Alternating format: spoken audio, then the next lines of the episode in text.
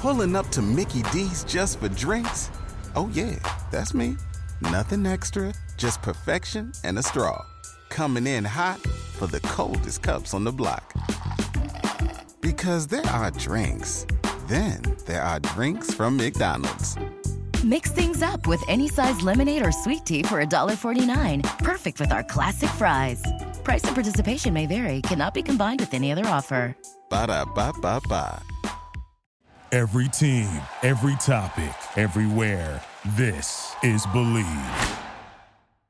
Looking to bet on the NFL this season? There's no better place to wager than betonline.ag. From spreads to totals to player props, you can bet on anything and everything NFL at betonline.ag this season. BetOnline is the official provider of all betting lines used on the TDN Fantasy Podcast and the DraftNetwork.com. Go to betonline.ag and start wagering on the NFL, college football, and so much more right now. TDN Fantasy. The TDN Fantasy, the TDN Podcast. Fantasy Podcast with your hosts Paige DeMacos, Jamie Eisner, and Jake Arians. Welcome into the TDN Fantasy Podcast. Paige DeMacos, Jake Arians, Jamie Eisner.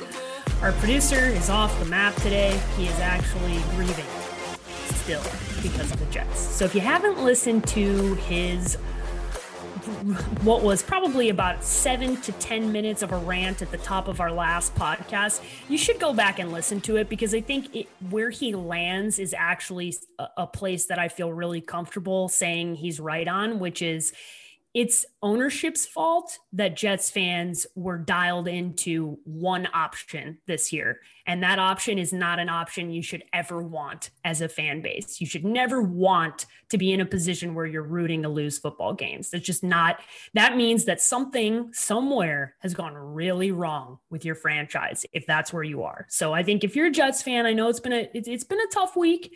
Um, and this is this is going to be a, a, an interesting end to the NFL season by for a lot of reasons. But you should go back and and uh, listen to what Chris Schubert had to say because I think he somewhere in there he had a good argument A amongst broken- that seven broken minutes. man. Broken He's man. I don't agree with yeah. his argument, by the way, and I don't agree that it's 100% ownership's fault when you should have gone six and 10, seven and nine. Injuries played a part, coaching played a part. A lot of things happen. Ownership definitely doesn't help them out, For sure. but it's typical of like certain fan bases to be like so broken, depressed, and beat down that you had that glimmer of hope, and that's what you're hanging on to, and now that's gone. I Yeah. still make the argument it could be a great thing for them, but that's what And they were hanging their hats on, and it is gone. And he is a broken man. And I almost He- felt bad during the rant the other night. It's like I tried to build him up and say, "I'm trying to give you some fireworks and some sunshine because it is a gloomy, gloomy day at the Schubert household." It is it is very gloomy, but what I will say, Jets fans, is I will direct you to the many pieces of content on the draftnetwork.com that are breaking down scenarios. Because guess what? This next few months, if things shake out this way, you're gonna have a lot of options, right? You're gonna have a lot of options, you're gonna have a lot of things to think about. You're gonna have you're gonna have your opportunity. So take bite on that, chew on that, think about that over the next couple of months if things uh, shake out the way that they are. By the way, last night helped them. Like, Yeah. they have they have distance between three now, and Mhm. you're sitting at two with Lawrence going one. That's not a bad place to be. Like I get the whole Trevor Lawrence argument, but like now that you're definitely going to be two, even if you win a game, you're two. Like it's not the worst thing in the world when you got like No. five quarterbacks this year. People are going to want one. They're going to want that tackle. They're going to they're going to have some serious offers to trade out of there. Yeah, there there are plenty uh plenty of options and shout out to the uh, person in the Cincinnati game. Nice transition here for us to talk about that game quickly. Uh, that had the big sign. What did it say? Penne for your thoughts up at the top Yeah, of that that. was Sensei awesome. use it a play off of Penei Sewell's name. Well, now, not a guarantee anymore.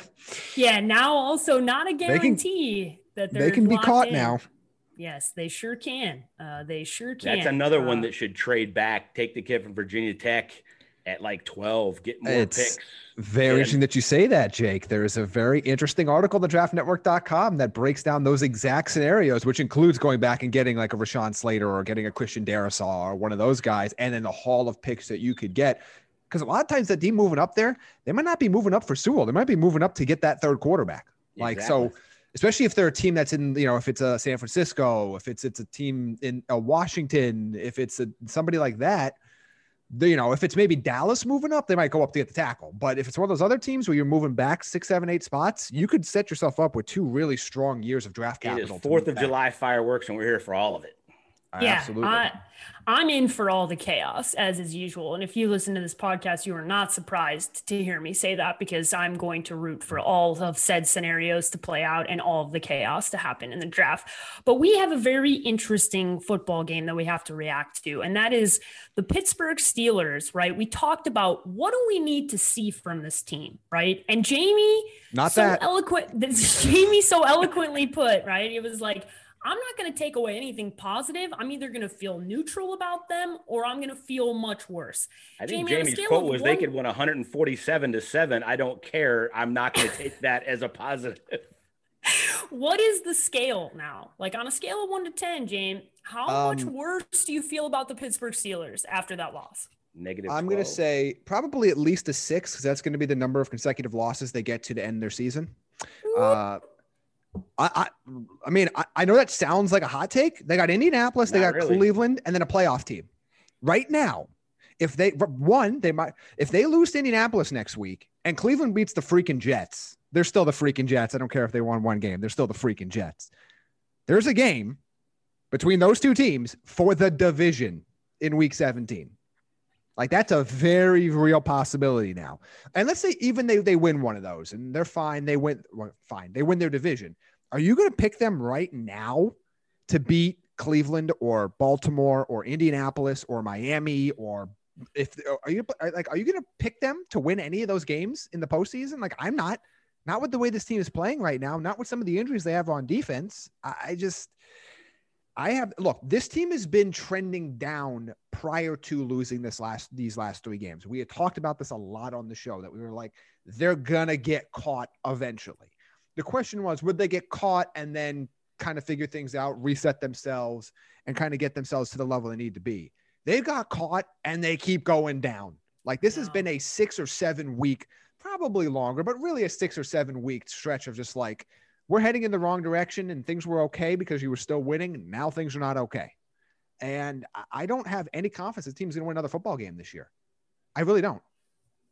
I, I agree. I mean, you go back to that Eagles game, Jamie. We overlooked some bad performances early, especially from this vaunted defense. And it's typical Steelers nation to go, it's all offense. Fire Randy Fichtner, bring back Todd Haley. Get the out of here. Your defense gave up that much. Yes, you had some turnovers, but your defense gave that up to Ryan Finley and that offense. Yes. And they ran Ryan- it down Ryan your Finley. throat with Gio Bernard.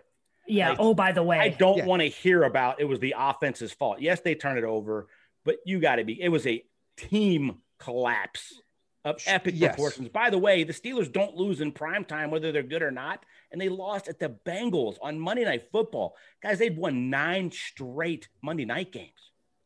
There's just so many like like you said Ryan Finley if you go back to the stat I talked about on the show yesterday it was averaging like 10.3 points per game as a starter not only did did he have a ton of success he had a rushing success they let Ryan Finley run it down their throats they let Gio Bernard and that offensive line run it down their throats like I I I want to give Zac Taylor some credit, guys. Like we could bash on the Steelers, and it was bad.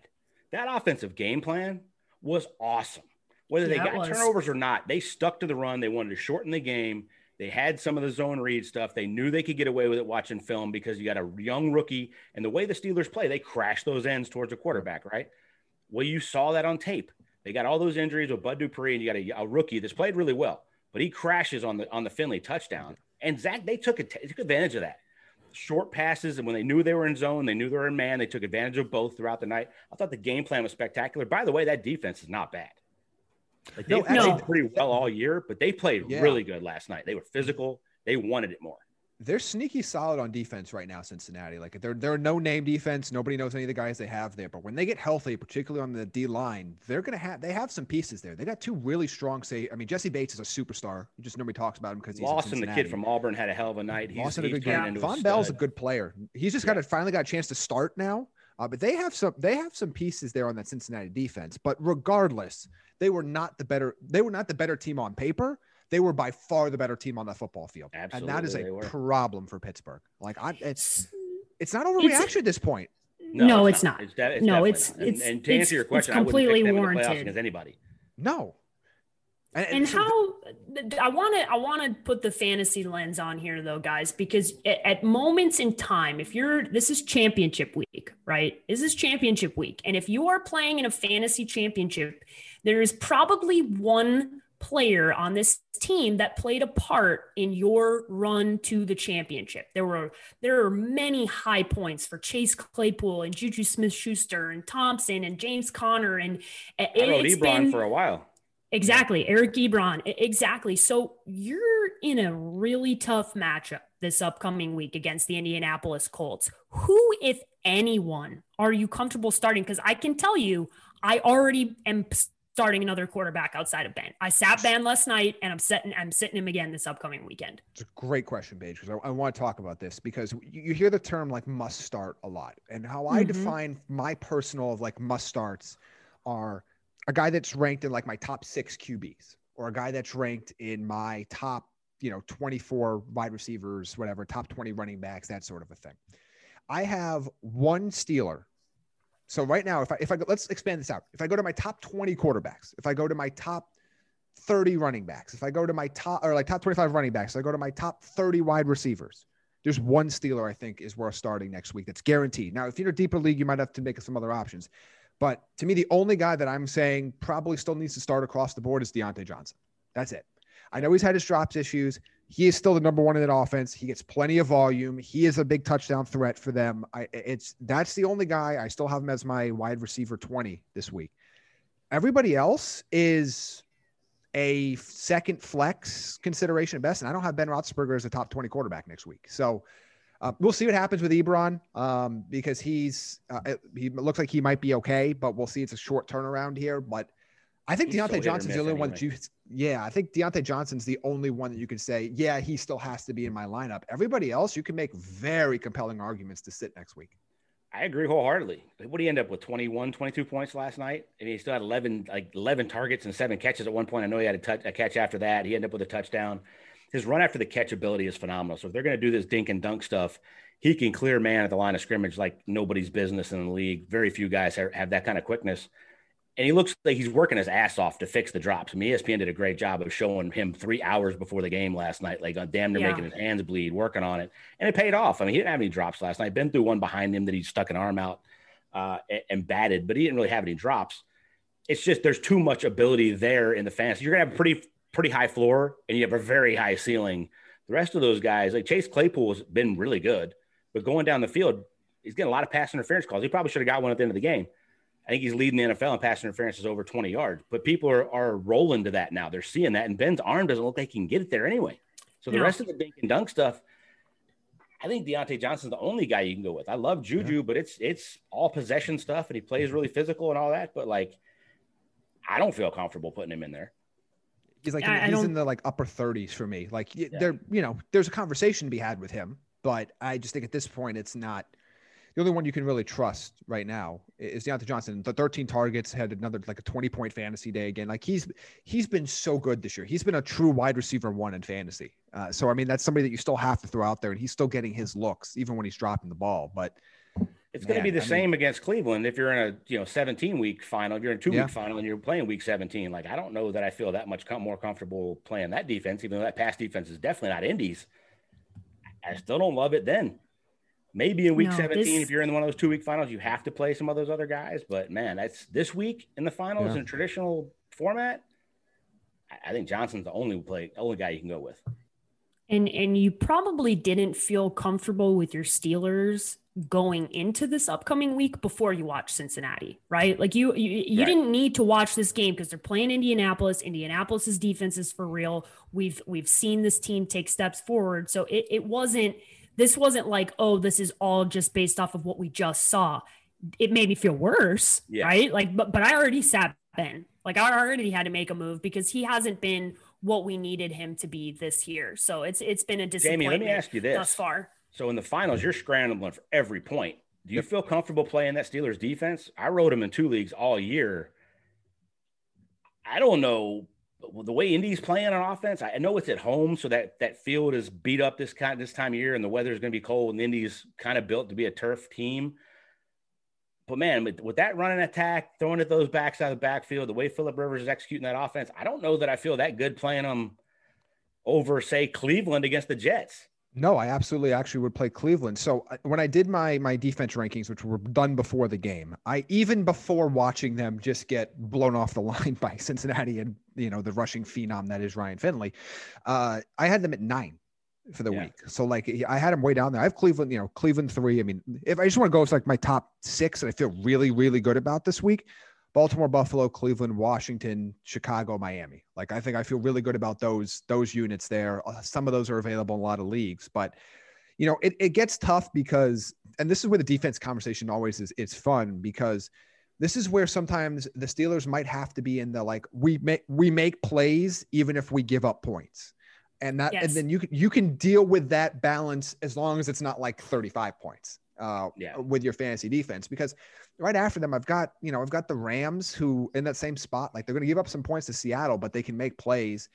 But then you start to deal with some of these other, you know, Tampa Bay's in that category uh, against Detroit. But then you start to get to like, do you really want to, even though it's a decent matchup, do you want to play? Do you trust the Eagles? Do you trust the Texans? Do you trust, you know what I mean? Do you trust some of these other teams that just aren't as good of units overall, but have better matchups? So they're in that like low end defense one conversation where I don't think they're a must start they might be better than what you have available, but I don't think it's like a sit and don't even check your wire. Like yeah, I thought it was worth bringing up because all year it's yeah. been I'm riding them and I'm not even like looking at my defense. We're just For we're just sure. coming back in there than the bye week, and I think if you want to win the fantasy championship, you have to look.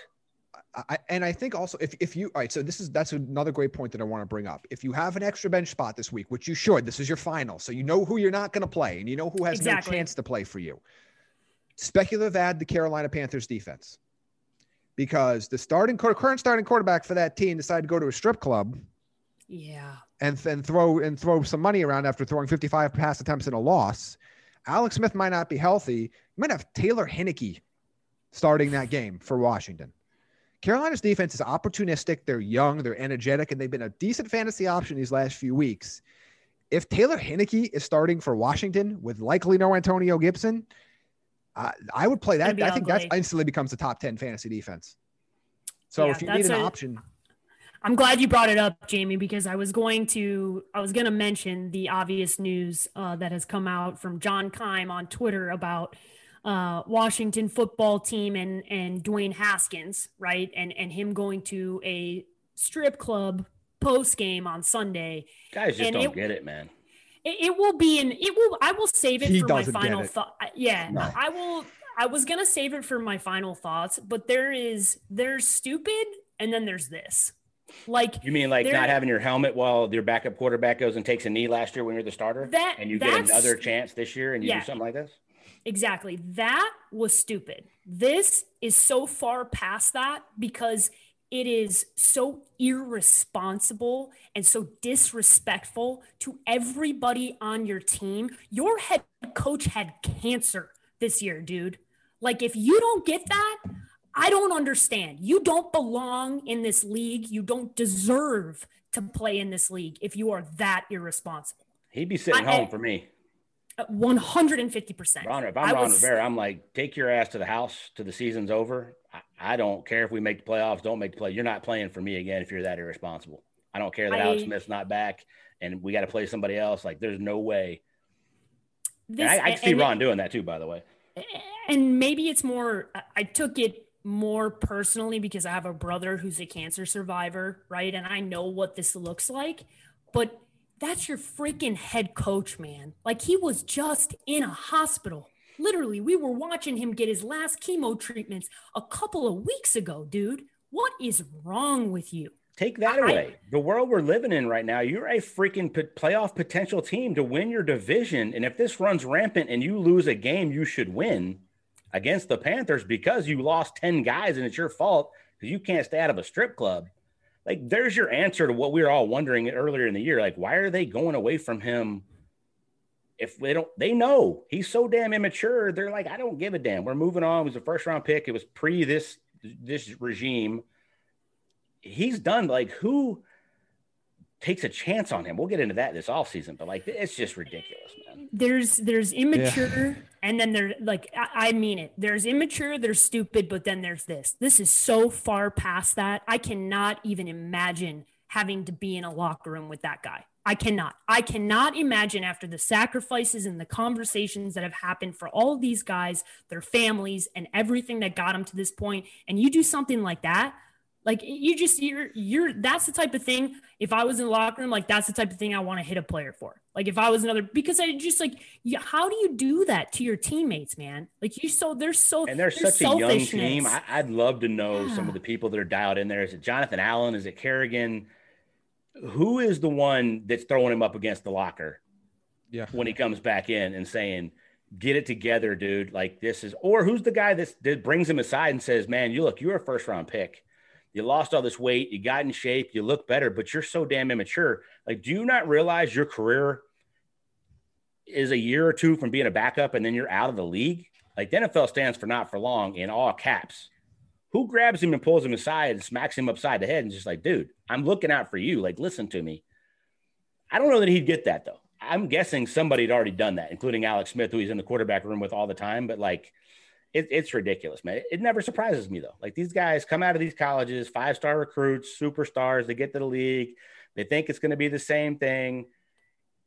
The world revolves around them. They're not part of it. It's just absolutely. I go back to that same thing I just said. Like that drove me so crazy last year. You win a game as a starter. What was it second game as a starter? Mm-hmm. It was and early. I don't Case Keenum has to run out there because he's the backup that has his helmet in his hand because you're signing autographs, taking selfies with fans, and don't realize your team is take. By the way, the most beautiful play in NFL football is the victory formation at home. Unless you're, and you're not out there in your first freaking win to do it.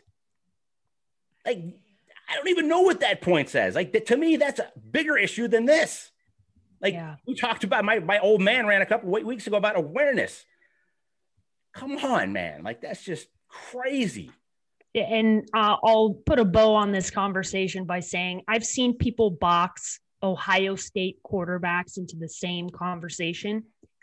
Justin Fields is not Dwayne Haskins. Okay. I understand that they have come out and you've got Cardale Jones and you've got Dwayne Haskins and now you've I'm talking about off the field. Okay.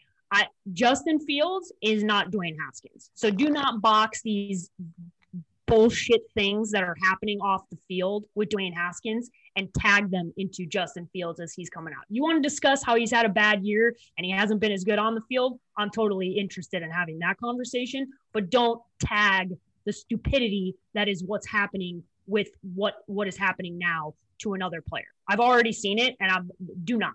This is this is so far beyond selfish and stupid that I do not want this associated with anybody other than the person that did it, right? And you can have that conversation and I hope somebody does. I hope somebody tells him to wake the f up because his career is going to be over if he doesn't do it sooner rather. It might already be. Who knows? He's he may not get another opportunity. Let, me let me tell you this: when teams call to ask about him, and they hmm. will.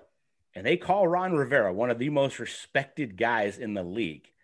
And Ron goes, No. Conversation over. Like, there's no more questions. There's no follow ups. There's no, well, what if uh, it's no. Now, I don't know that Ron will do that to the kid, but Ron also has his reputation. So, per certain people call that are interested, and he says, No, you're done. That team hangs up and moves on to someone else quickly. Don't think that that's not how this is going to go for him this offseason. And they got to trade him. It's not like they're going to just whatever. I mean, Ron, but Ron's still going to be like, no. It's a wrap. Like I had to just, I, I know Ron. I've been around Ron plenty to know the type of person and man that he is. He knows how to handle personalities. He's Cam Newton's head coach. Like, don't don't come at me with that conversation. Like he was Cam's head coach for a long time. Like this is not that. This is a this is a totally different conversation. All right, let's move on. Let's talk about waiver wires uh, and and pickups that can help you in the championship week. Now, you should have a, a pretty solid roster going in if you're there, right? But there have been injuries. There have been things that have happened uh, that have gotten to this point where we've got a couple of guys that are uh, owned in less, they're rostered in less than 50% of leagues. So they're available in a lot of leagues here. Uh, and the first one I picked up last week. Very happy that I did, along with I'm quite I'm sure uh, a lot of other people, right, with that Ezekiel Elliott news that came out, and that is Tony Pollard. So I'm going to assume that both of you are giving the double thumbs up on picking up Tony Pollard going into this week uh, with a matchup up against Philadelphia. Jamie, you first. I'll defer to Jake. How did it feel to play against Tony Pollard last week? And dude, first of all, League? I put up like 145 points against Jamie, right? And lost by like and 40. lost by 40. It wasn't just Tony Pollard.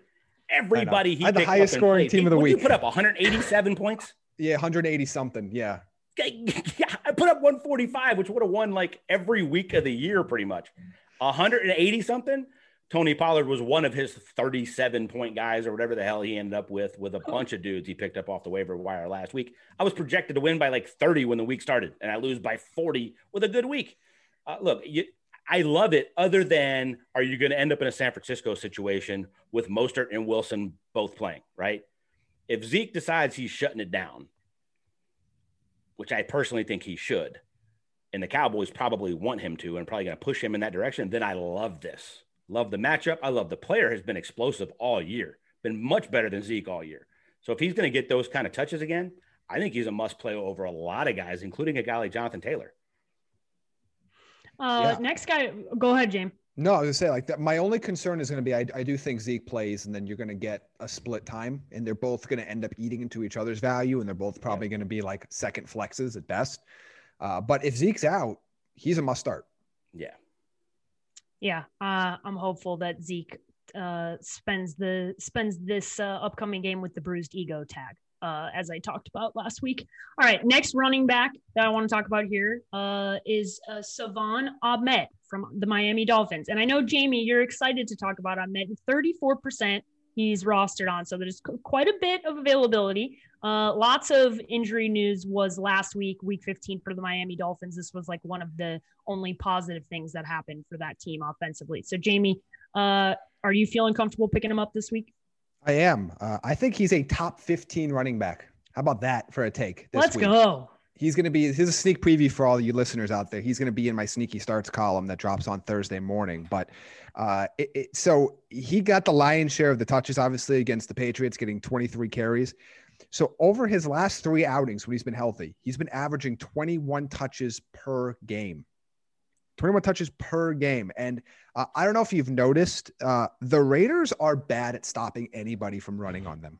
They are really, really, really bad. And they're bad against fantasy running backs. And this kind of volume, and I think Miami's going to be up in this game. I think this kind of volume from him, which they've shown him now, it's been more than one week. It's just he's got to get healthy. If Myles Gaskin does not play in this game, I think he's in that must start RB category. I think he can, he's going to win some fantasy championships with his performance on Saturday night. I, by the way, he's playing the Patriots with a rookie quarterback. The Patriots are going to take the run away and make Tua beat them. And he still had that kind of day. He's turned into a really good player. It's the same situation, though. If Gaskins plays, he's going to get some touches. Are they enough to win you the championship? Like, you got to pay attention to weather, split carries, all this kind of stuff. I mean, if, if a couple of these things fall in your favor, I mean, I think you got to pick him up regardless, right? And you yeah. also got to try to keep him away from whoever you're playing because everybody's in this situation running backs. Jonathan Taylor's been phenomenal for the last couple weeks. But if you don't look at the fact that he's playing on a crappy field outside in Pittsburgh against that defense, yes, they've been bad. It's still not the greatest matchup in the world. Nyheim Hines is still there. I'm not saying you have a better option, but like you got to pay attention to all this stuff because you might have a better option if Gaskins doesn't play or if Zeke doesn't play.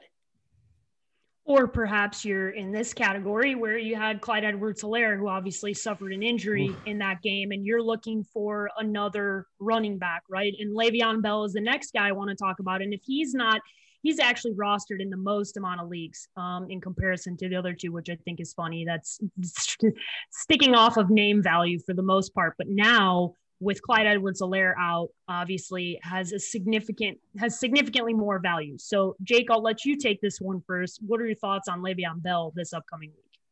I think they're going to run it enough that they can still run their little RPO fake dive. I think Patrick Mahomes has a monster day. I mean, of course, I watched that game really closely last week. The Falcons defense has played tremendously better under Raheem Morris than they did Dan Quinn when he took over but it's still not good enough. And when they have to lean on somebody, they're going to lean on Patrick Mahomes in this pass offense. the Falcons can't really rush the passer. That's the only way you get Patrick Mahomes off his spot and have any success. I think he has a decent day. For some reason, I think he'll get more of the dump off checkdowns than CEH was getting, which makes no sense, but I think he will. So I think he's worth it. I don't think he has quite the upside of the other guys that we talked about if those other guys in their backfields don't play. I like him. I think he's probably a decent flex option. As Jamie said for weeks now, you probably have a better receiver if you're looking at him in a flex. If it's an RB2, I'd probably still feel pretty comfortable if, if you got to go that route. I mean, they're going to run it some, but this Falcons defense has changed up what they do. Their pass defense was the worst in the league, and it's still not good, but they've gotten a lot better against the run since Raheem Morris took over. And if you're not paying attention to that, you don't listen to the show and think that the early narratives are the late narratives and they're the same, don't be that foolish. That's not the case right now. Interesting little nugget about this. Uh, so I'm actually glad that we're talking about this. So the Falcons have been a surprisingly good defense against fantasy running backs. They're only allowing 21.3 points per game to the position as a whole. But very interestingly enough, 54% of that production is in the receiving game which is where the to Jake's point, where I think Le'Veon Bell is going to have at least enough of a, a floor there to be uh, a low end RB two option for you. Like you probably have, like Jake said, you probably have a receiver you like more there, uh, but he does sneak inside my top twenty four running backs this week, barely. I think he is my RB twenty four. So if you are in a pinch or you had Clyde Edwards-Helaire and you're looking for somebody else, I think he's going to get enough dump off work in this game to get you to double digits. All right, let's talk about some quarterbacks here, guys. Two quarterbacks that didn't think I'd be talking about coming in championship week for for totally different reasons. And the first one is Jalen Hurts, uh, who now you know proved a lot in that 33-26 loss. Um, I know it was the loss, but he played. You know, he fought till the end, and it was a. It actually turned into a good game, even after the Cardinals took a took a pretty significant lead.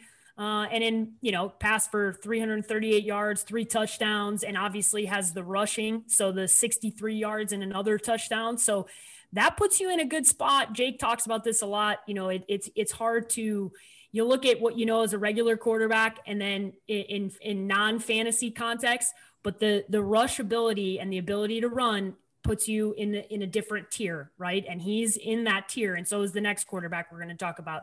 Jamie, I'll let you take this first. You're it's the championship chase. Uh, if you're, let's say, uh, a Paige Demacos that is playing in the championship, and you had Ben Roethlisberger, and you sat Ben Roethlisberger this week, do you think Jalen Hurts is a better option this upcoming week than than Ben Roethlisberger? I have 17 spots difference between the two. Wow. Not what I would have expected a few weeks ago. I have Jalen Hurts as my QB six this week going against a bottom 10 Dallas Cowboys defense against fantasy quarterbacks. He's going to get you that high floor with his rushing. That game has tremendous implications, particularly for, well, for two reasons. One, the fact they flexed that Washington Carolina game into the late window, which means that both teams will kick off still having a playoff chance. And two, that as we talked about, there might be a, a, something named Taylor Heinicke starting that game for Washington, which could make mean they not win that game, which means both these teams are going to stay alive. So uh, this is going to be a huge game. I don't trust Dallas's defense at all. I think Philadelphia is going to be able to have a lot of success here. And Jalen Hurts is going to give you that high floor. The rushing ability is huge. He's not going to get you four touchdowns again. I don't, I don't, don't expect a 30 point game, uh, but I think he can get you in the mid 20s uh, without any issue against this defense.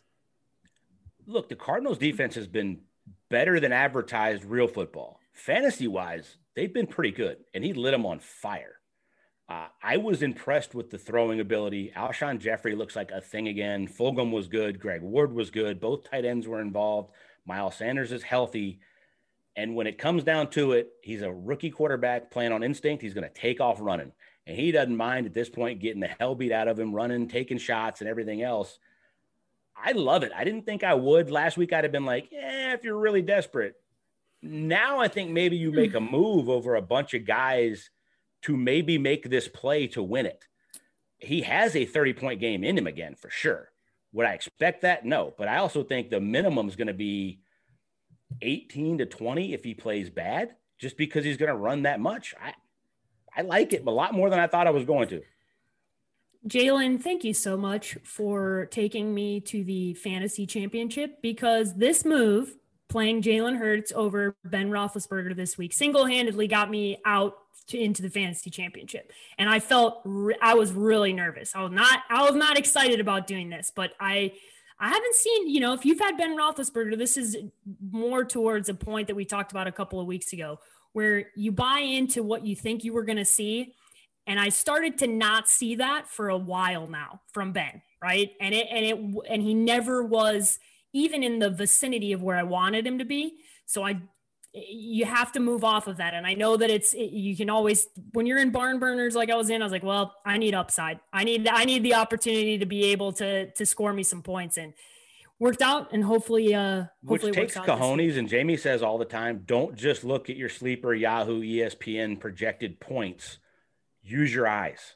Yeah. Ben was projected for like 21 and a half over he was projected, people. Yeah, he was so projected for, go, for more.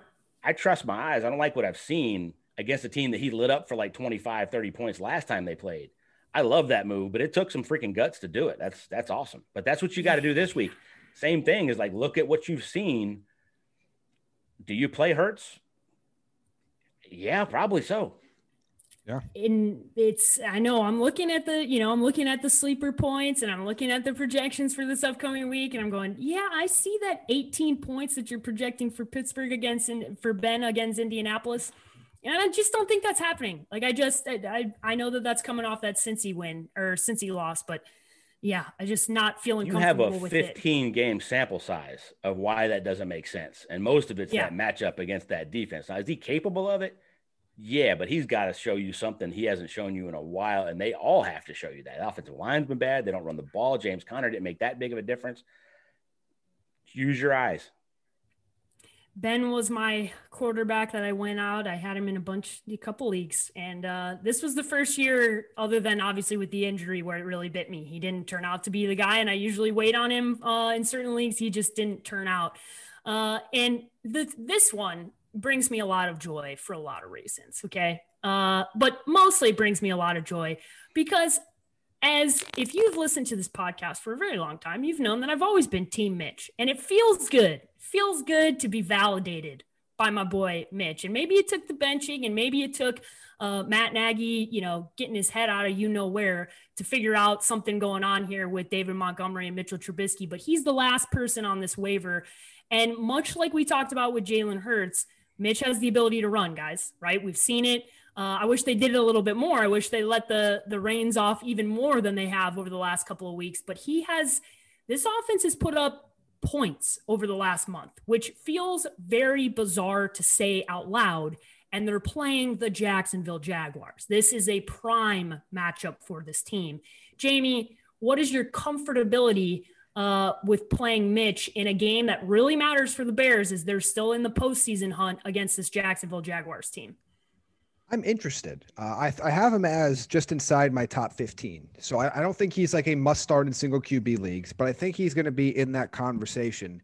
You know, since returning that starting role, he's been the QB 13 in fantasy, uh, averaging a little about 18.4 points per game. He's got a couple, it's been a little bit up and down. He's got like a couple 20 plus point performances and a couple like sub 15 points. So it's kind of been uh, a little bit up and down. But the Jaguars allow the third most fantasy points to quarterbacks this season. I don't think there's going to be any problems with uh, with Chicago going down there and being able to put up points and score. So uh, again, not a guarantee, uh, not somebody I look at and say, you know, you has to be in every lineup. But I think he's going to be another guy that's in my sneaky starts column as.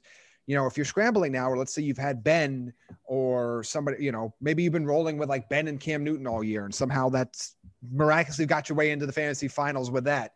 Uh, this is a this is a player that you can probably add and help your team right now. Or if there's a late injury or something changes, uh, he's a player that you can add probably later in the week and get you at least enough to get by. I like it, but there's one thing that scares the hell out of me because I'm finally getting what I've been begging for for three years, and that was David Montgomery at 36 carries. And I think that's going to be the case again. Like Paige said, this is a playoff game for them. They got to win out to get in they're going to ride what's got them there. It had been Mitch has been better. Mitch has been tremendous upgrade from what they had. He was better early in the year, and he was much better than when they had Foles playing. But the dude that they're riding right now is Montgomery.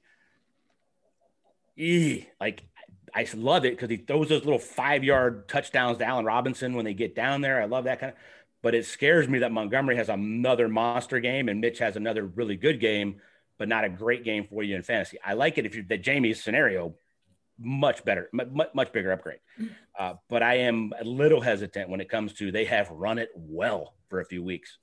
So let's let me pose a couple scenarios here then. Start sit right between quarterbacks. Perfect.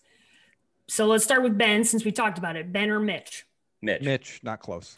Okay. Philip Rivers or Mitch? Mitch. Mitch. It's close, but it's but I'll yeah. go Mitch. Those those were the two that I was like, okay. It, it, but that one, that one I thought might get, but the matchup with Pittsburgh and it's you know obviously when tough, Rivers tough has game. big weeks, it's like 18 points. That's the yeah. thing. That, uh, like Rivers' real life good games have not translated into fantasy. No. Uh, or, or, or, I should say good. They have been turned into fantasy great games. Yeah. Yeah. Those were those were the main two that I wanted to to get you guys' opinion on because I know that the the lens has been obviously with with Phil is that that team has been great, but fantasy wise, it's just he's been kind of just where he is, right? He doesn't so, really doesn't really go over that, so that's why yeah. I wanted to ask. Some other big names that would sit in favor of Trubisky. Matt Ryan would be one. I know he had a big game last week, but he was. It's been weeks since we have seen something like that outside uh, Kirk, Kansas City. Yeah, yeah, Kirk Cousins, I would sit. Um, and I think there's kind of this glut here where I guess it's a it's a pick your poison type of a thing. Uh, but I have them above all of these guys, but they're like razor thin margin, and that is Mitchell Trubisky, Matthew Stafford, Drew Brees, Philip Rivers. Like I have them all. Like if I had to group those four together in one box, if you have a strong preference for one, lean with your gut. Uh, but I have Trubisky above those guys, and I have above Jared Goff either, who you literally cannot trust against anybody. No, who knows? Not that. Not this. Not against no, that defense not. is playing better. No. Apparently All not right, against guys, the Jets either. No. wish we wish we had a sounder for that one. All right, the last waiver pickup here that I wanted to talk to you guys about is Russell Gage. He has caught or thrown a touchdown pass in each of his last three games. Finished with five catches, 68 yards, and a touchdown last week. Uh, what are you guys' thoughts here? You know, obviously there's been tons of wide receiver depth, so it's hard to say, okay, you need to pick somebody up to play him this week. They play Kansas City. Uh, you know, it's been a decent matchup depending on where how you look at it. Jamie, what are you thinking here with Russell Gage? So I'm thinking that you're going to spoil all of my sneaky starts column before we end this podcast, but uh, he also makes this list for me. Uh, over the last five weeks, he's the wide receiver 25 in fantasy and average points per game. Um, he's getting eight and a half targets a game, and a couple of those did have Julio Jones in there. To me, if Julio doesn't play, which I think is unlikely that he's going to play, uh, he's a wide receiver three in fantasy for me. I think he's going to be in that conversation. You're going to like if you play three receivers, uh, the wide receiver three spot. If not, a flex spot. Uh, I think I know Kansas City has actually been the second best team uh, against fantasy wide receivers this year. But Matt Ryan and the Falcons are going to have to throw the ball to keep up with Mahomes, and all you care about is volume especially if you're not playing Matt Ryan. You don't care what happens with him. You just want the targets and the volume. And I think Ridley and Russell Gage will both be perfectly fine and are really strong starting options. The Falcons don't run it anyway, and they're going to get boat raced. So they're going to throw it more than they normally throw it. So, yeah, I agree with you wholeheartedly. Well, I don't like Matt Ryan in this matchup outdoors on grass in the cold. I like the fact that he's probably going to get 10 or 12 targets. And if Julio doesn't play, it might be 15. And mm-hmm. they will run a reverse and do some different stuff with him. So, yeah, I, I like it. I mean, I don't, I don't love it but he's probably I like the sneaky part of that, Jamie, is that he's probably a guy that you need to look at when you're trying to make these decisions, when you're looking at matchups. They're going to get trucked and they're going to throw it a ton. Yeah.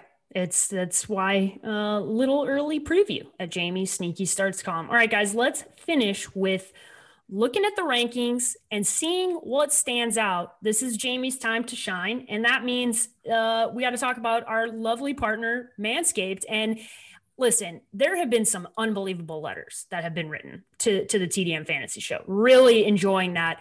None better than the letter we received from Trevor Lawrence last last show. So if you haven't read the letter from Trevor, you know, he really was trying to look out for his guy, Chris. He knew that Chris was going to be feeling down in the dumps after he realized that Trevor would not be wearing green uh, and playing in New York. So, you know, thanks to Trevor for writing that letter. It was really kind. And, uh, you know, looking forward to maybe a potential new letter coming up in the next few weeks. So if you want to write us a letter, feel free. Go ahead, Jamie. Absolutely. Yeah. Our, our mailbox and inbox are open, but uh, no letter this week, or, or at least no today, just because – I think it's important. It's this is our last show. I guess it's not technically our last show because we're gonna be we're gonna move up our live show. But this this might be the last show you have a chance to listen to before Christmas. So if you've kind of been procrastinating or if you've attempted, I don't know if anybody's attempted to go to any sort of a mall right now. I know with the pandemic, but even with masks, uh, if you've seen the lines and some stuff on the news, don't go. You're not going to get anywhere anyway.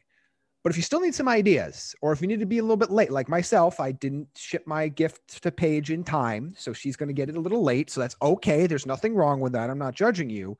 But a great way to do that and a great gift if you're not sure what to get somebody to get the man in your life is Manscaped. And the ultimate stocking stuffers look no further than the Manscaped tools. Manscaped is the only brand dedicated to below the waist grooming and hygiene products. And as we've mentioned on the show before, their products have now been released across Europe, Canada, and Australia. So here are some of the options you can choose from this holiday season. The Crop Preserver Ball Deodorant. That's a favorite of this show, going back to our intern Hank. Like it, it can, you'll get the job done for you. The Crop Reviver Ball Toner, Jake's favorite. Spritz on, air dry, a spray on toner that will give your balls a little slice of heaven with the aloe vera and hazel extracts. Crop Cleanser body wash you can also use on your hair. The Crop Mop ball wipes, the Foot Duster foot deodorant, the Shears 2.0 nail kit, the Weed Whacker nose, ear, and hair trimmer. All of those things are amazing. But the big grand prize here, and we've talked about this for a couple months on the show now, is the Lawnmower 3.0 trimmer uh, with proprietary skin safe technology which helps reduce all grooming accidents. And you can get saved 20% and get free shipping by using the code TDN at manscaped.com. 20% off absolutely free shipping, which you're not going to find many places this holiday season uh, at manscaped.com by using the code TDN. Get yourself a gift for Christmas, get yourself a personal gift, get yourself a gift for somebody else. You know what? Maybe you have some, maybe you're going to spend some alone time with a special someone on New Year's Eve you better better get you got to get moving on that one. It's not that far away. Make sure you're cleaned up and prepared for any activities to ring in the new year with Manscaped. Save 20% off by using the code TDN. Code TDN, as you heard from our guy Trevor Lawrence, he wrote in to make sure that he took care of his guy Chris Schubert. So if it's good enough for Trevor, it's good enough for all of us. That's the that's the, that's the motto of the show. And as Kyle Krabs has so eloquently said on Draft Dudes, treat yourselves, Kings. You guys can buy your own gifts. If you want to buy a gift for yourself, you don't need to wait around for anybody else to do it. Just package treat for yourself. your package. Package for your package, as Jake has so eloquently coined. For it might as well be the slogan of the of the show. Jamie, rankings. What stands out this week for you going into championship week? So there, there are uh, let's say four names here that we haven't talked about yet that I'd like to bring up. Uh, one of them I want to start with a guy you're starting anyway, but I think you need to understand the context of how great he has been playing with Julio Jones out, and that's Calvin Ridley. So with in the games that Jones has missed this year, Ridley is averaging. These are averages: 11.6 targets, 7.4 catches, exactly 116 receiving yards per game that Julio Jones misses. He is a top five wide receiver this week. I, I just want to. So anybody that's playing, maybe this is DFS. I mean, you are always playing Kyle Ridley, but I think you need the context of how great he has been this year when Julio Jones has been out on the lineup. Like he has been a lock for like 20 points, like an absolute lock. So something to keep in mind with him going forward. Uh, three other names I want to talk about, and they're three running backs, and I really want to get your guys' opinions on them because I think these are going to be these could be make or break players for some people this week. The first is the Texans finally, without Duke Johnson, did what Jake's been screaming about for 16 weeks now. They got David Johnson heavily involved in the passing game. They play the Bengals at home this week. I, I had a hard time. I end up selling him at RB9 for this week. Now, I say that when I say there's there's eight RB ones I feel confident in. So I understand you have to rank 12 there, but like he would still be in that next tier for me. But how do you feel about him? Is it all dependent on whether Duke Johnson comes back? Do you think this is a, tr- a trend, or are they just going to go right back to throwing him the ball two times? Because he could be a tremendous asset to teams. This basically the difference is he going to be, you know, a borderline top 20 running back, or is he going to be a borderline top 10 running back? He also um, ran for 100. Jake. Yep. So I love it. I like the matchup. We just talked about this. This Bengals defense has been sneakily pretty damn good. They played really good, but Deshaun Watson has been phenomenal after like week six of taking what the defense gives him. When they made the move to fire Bill O, all of a sudden the hero ball kind of went with it. They go empty a ton, and David Johnson's a far reach above Duke Johnson physically. Yes. If he's yeah. healthy and they're going to use him like that, I think he's a top 10 guy. I love it. But he also, I mean, I think he's going to run. He's had some good running games when they've given it to him. They just haven't thrown it to him. They're going to do both. He goes back into like one of those top 10 guys. It's a must start for you. and I do love the matchup. Josh Bynes is a really good underrated linebacker for the Bengals. He cannot cover David Johnson. Neither can Jessie Bates because of the size difference and David's hands. So if they're going to go that route, I love it. Yeah. Uh, Jamie, you asked about you asked about Duke Johnson. I think that obviously plays a part, right, when you're looking mm-hmm. at this. But did but this is what we asked for. Like this is what we asked for. I, I don't know. I don't know how else to say it other than like you saw it on tape. I don't know why you wouldn't do it again. Like I, I, I get what I get what we saw from Cincinnati this week, and I, I do think they're better than we gave them credit for. But there is another gear that comes to the plate when it's AFC North playing each other, especially those two teams. I don't think we're going to see that nastiness level that you saw against Pittsburgh because it's personal when they pay when they play each other. They'll play okay, but it's not the same. That you're not going to get the same juice. And I also think it's it's worth noting that they didn't exactly do great against Benny Snell, and Benny Snell is not anything special. So yeah. uh, Dave Johnson's a far better, more talented player than Benny Snell is. So uh, that could be very interesting. And then two more ones I, I want to touch on. One of them, and again, I don't want to put Jake in a weird spot here. So if you can't talk about it, that's okay.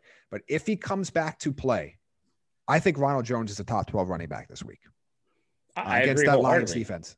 Look, so I, mean, I, Leonard, yeah, Leonard Fournette was a healthy scratch two weeks ago. Uh, I love the coaching move of going and talking to him, sitting him down, and he handled it phenomenally, by the way. I think we have to give a dude who we've got a lot of crap to a lot of credit for the way he handled it as a professional and kind of learning how to be a professional. Had a great game, did everything that was asked of him, picked up the blitz, was more physical, caught it well, ran it tough, was solid. But if Rojo comes back and the pinky, the problem is it's his left hand on his pinky. And it's not like Chris Godwin catching a ball and you can do that. I mean, we saw OBJ catch one over his back with three fingers. It's a stiff arm hand. I don't know that they they're going to the playoffs. I think they can win that game. I think there's probably more of a work share there than we'd want because I think they feel good about Fournette again and Ke'Shawn Vaughn, who they wanted to get in the game, dropped his first pass and didn't do a whole lot. So it's probably more of what you saw a lot of the year where Fournette's kind of that guy again. That's probably too much of a work share for me to feel really comfortable. If that cast wasn't on there, the pin was out and he was 100%, it was just a COVID thing, yes, but I don't think that's the case. And I haven't gotten an update. This is pure speculation on my part. Um, but I, I, I know they, they were really happy with the way Fournette bounced back this week in Atlanta. I have nothing else to add. I feel exactly what Jake said. That's I love Rojo. I've loved it. I loved him coming into this year. I've been happy with what I've seen. Uh, but you know, kudos to Leonard Fournette for taking it exactly how he should and being a professional. Totally deserving to get that credit. I also needed one more yard from Leonard Fournette for a, uh. a, a, fun bet that I did. Uh, I had him at 50 yards and a touchdown at like three to one odds, and he got 49. Uh, but that's okay. While, while I uh, liked what he did, he could have been more physical to get you one more yard. Uh, yeah, that, that that's really this is all about me. Um, so I think that's that's the important thing to keep in mind out there. uh, the last name I want to bring up uh, because there wasn't a great rushing day last week, but now he's hurt with a high ankle sprain and won't play. That's Cam Akers. How do you feel about Darrell Henderson? this week against Seattle, which has been a far worse rush defense uh, in the last several weeks. There's, it's kind of switched on them a little bit, where they had a good rush defense by the numbers because teams were just throwing for 500 against them. Well, now that's caught up against them. As their pass defense has come kind of back to around league average, now teams are running the ball more and running pretty effectively. There's always, you know, Malcolm Brown's still going to be there, but you're going to take one player completely out of the equation here. How do you feel about Darrell Henderson? I, I think he could be a low end RB2 this week. I think he's definitely worth playing in an RB2 situation. Like they like Malcolm Brown, but they go to him more when they crunch time. Short yardage, two minute pick up the blitz, kind of when they don't trust those other guys that are young. But he's been explosive when he was the guy when Akers was hurt. I like it. I think there's a, definitely a solid RB2 play there. And I know that Sean McVay wants to continue to run the ball to keep them off of Jared Goff because the Seattle Seahawks defense is blitzing a ton now. And if you're going to do the one way to hit that in the mouth is to run it. They still were running it as much as anybody till a few weeks ago. Uh, they're still top five in the league in rushing attempts. I, I like that a lot because he's probably going to get 15 carries.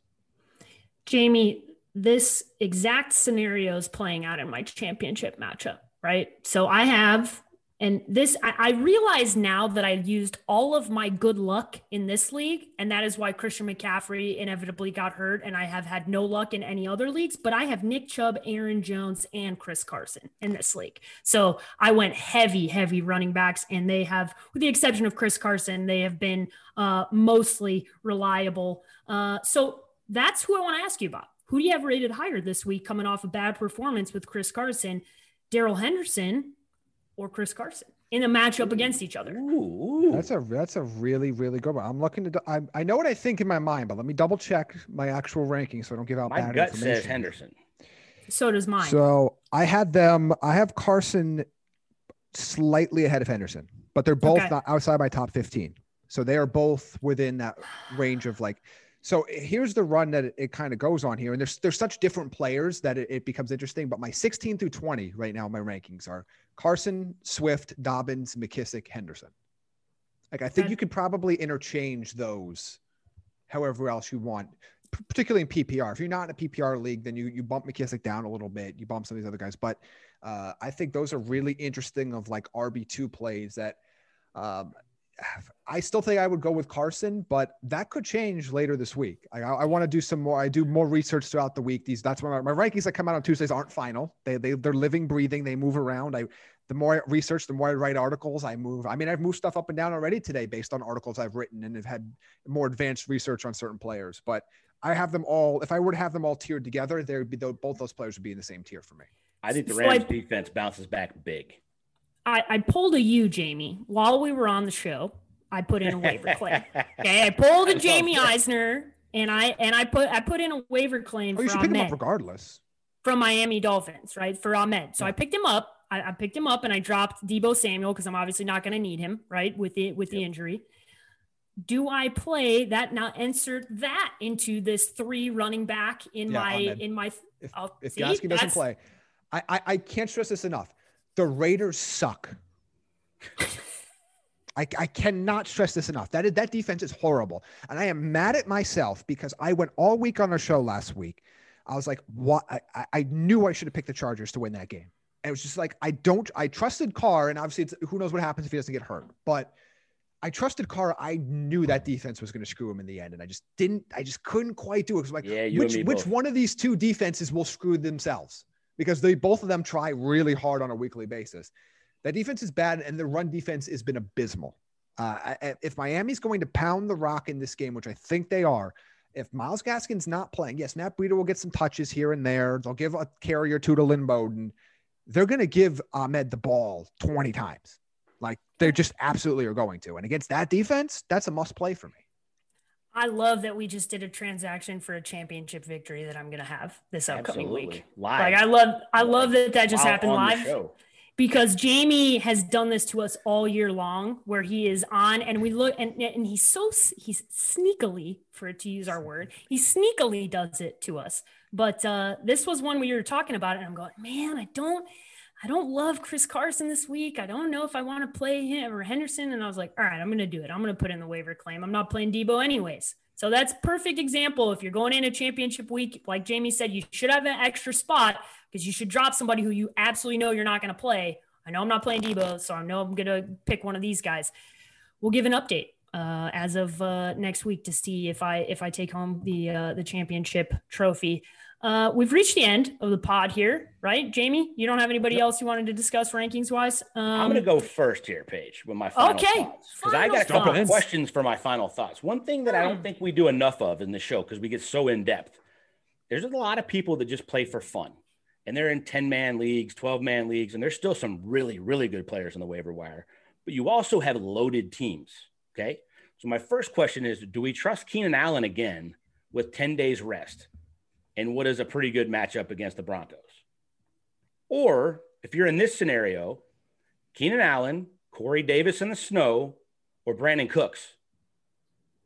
Like people have this, like we don't normally talk about this kind of stuff because like you can't really go wrong. But then we're talking about the finals now. So like Corey Davis in the snow against a bad run defense when Derrick Henry's been running down your throat. And I think Aaron Jones has a big day and this game is short, even though it could be a bit of a shootout. I don't know that I trust Keenan Allen's hamstring, but if he's healthy, he's had leads the NFL on targets. You got to love it. But Brandin Cooks has been really good for like eight or 10 weeks now. I think in that scenario, I still probably lean Allen, but if I don't go with Allen, I'd go to Corey Davis because I think Davis is still a top 15 option regardless. I know it's going to be in this, it may be in the snow. We'll see what it's going to be cold enough and it's going to snow at some point in the day.